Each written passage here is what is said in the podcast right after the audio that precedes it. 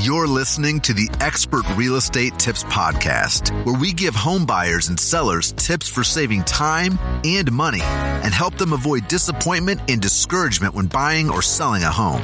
You can catch all of our episodes right here or on our YouTube channel, Tampa to Enjoy. That's Tampa, the number two, enjoy. Now, here's your host, Lance Moore.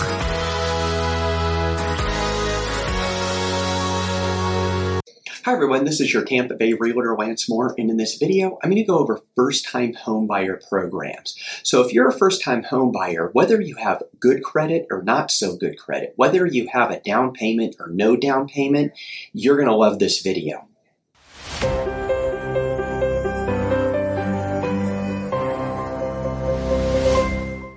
So before I get into the five different programs, let me just tell you on all these programs, if there's a down payment involved, you could always get a gift from a relative for your down payment and also your closing costs.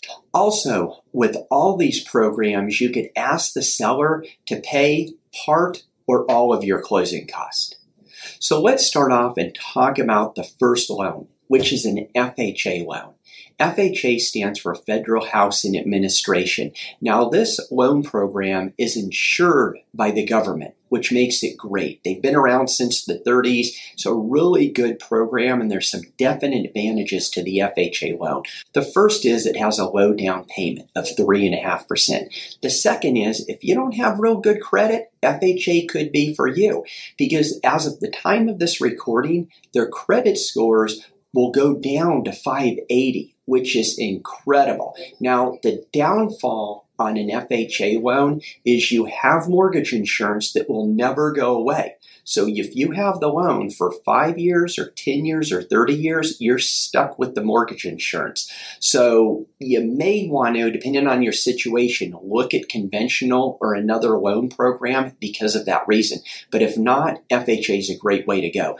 Now, I want to say one thing. If you don't have great credit scores, so let's say you have a 585 credit score, you have a 620 credit score that aren't real good, and you go to a lender, and the lender says, well, we're going to charge you more of an interest rate because there you have low credit scores go to a different lender. Remember, this loan is insured by the government, so there's no liability for the lender. So if they do say that, they're just trying to get more money out of you because there's a lot of lenders out there that are not going to do that. So let's talk about the VA loan. VA is a loan also insured by the government.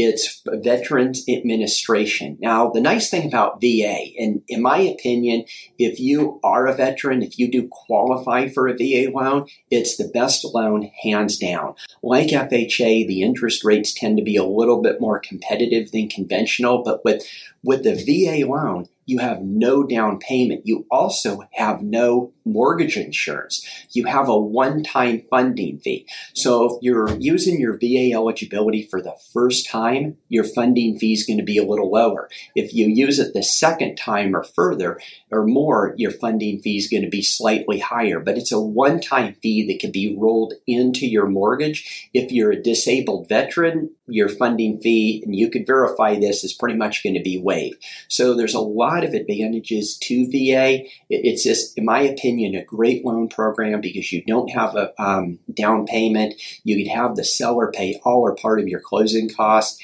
and the interest rate's real good.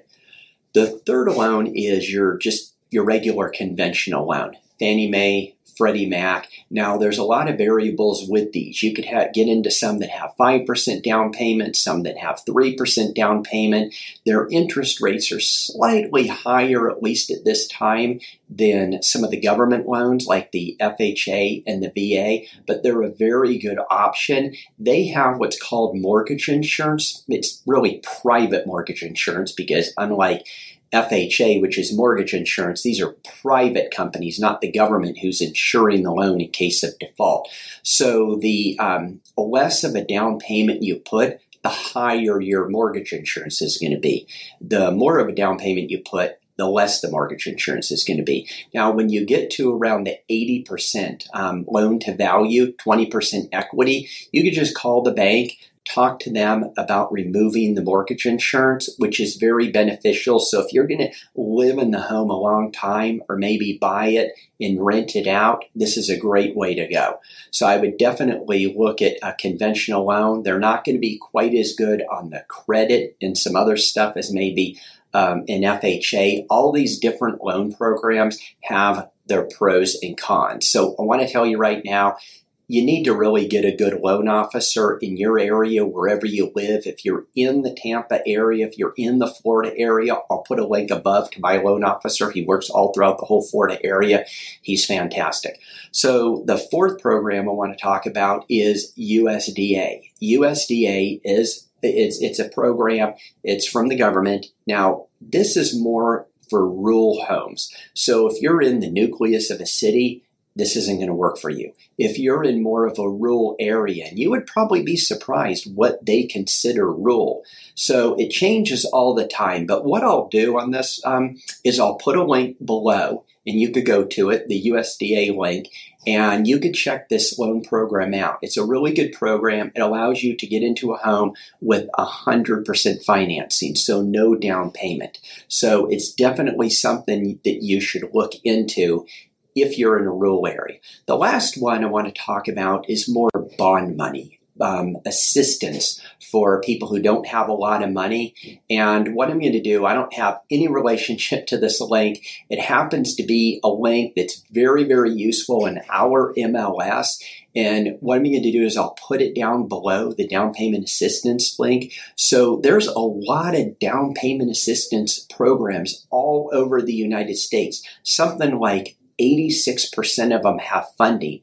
And if you're um, uh, a first responder, like a police person, a fire person, a paramedic, they have certain um, availabilities for you that other they don't have for other people. Also, if you're in the military or in the education, like a school teacher, you definitely want to look into that. But what you could do is you could just go to this link, fill out the information because it, it, they're going to want to know where you live. They're going to want to know how much money you make, how big your family is, and then what's going to do? It's going to um, give you all the programs that are available to you. Now, you will have to do a little legwork on your end. Again, this isn't really an affiliation with me. I just want you guys to have this so you could use it but you'll have to go to the different banks and do a little bit of due diligence on your side, getting a hold of the different lenders on these different assistance programs and reaching out.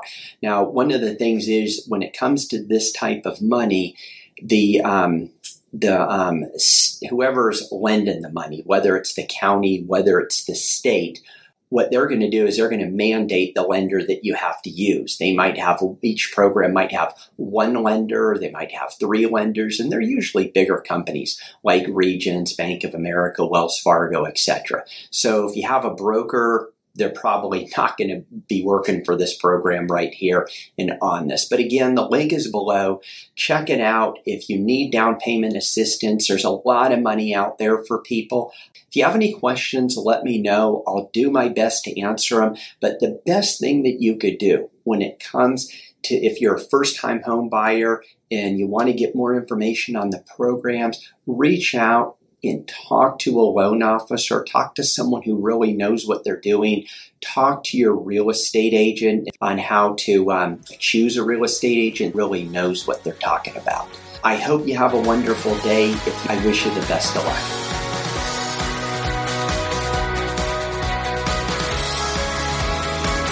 Thanks for checking out the Expert Real Estate Tips podcast. Don't forget to rate, comment, and subscribe. We'll see you next time.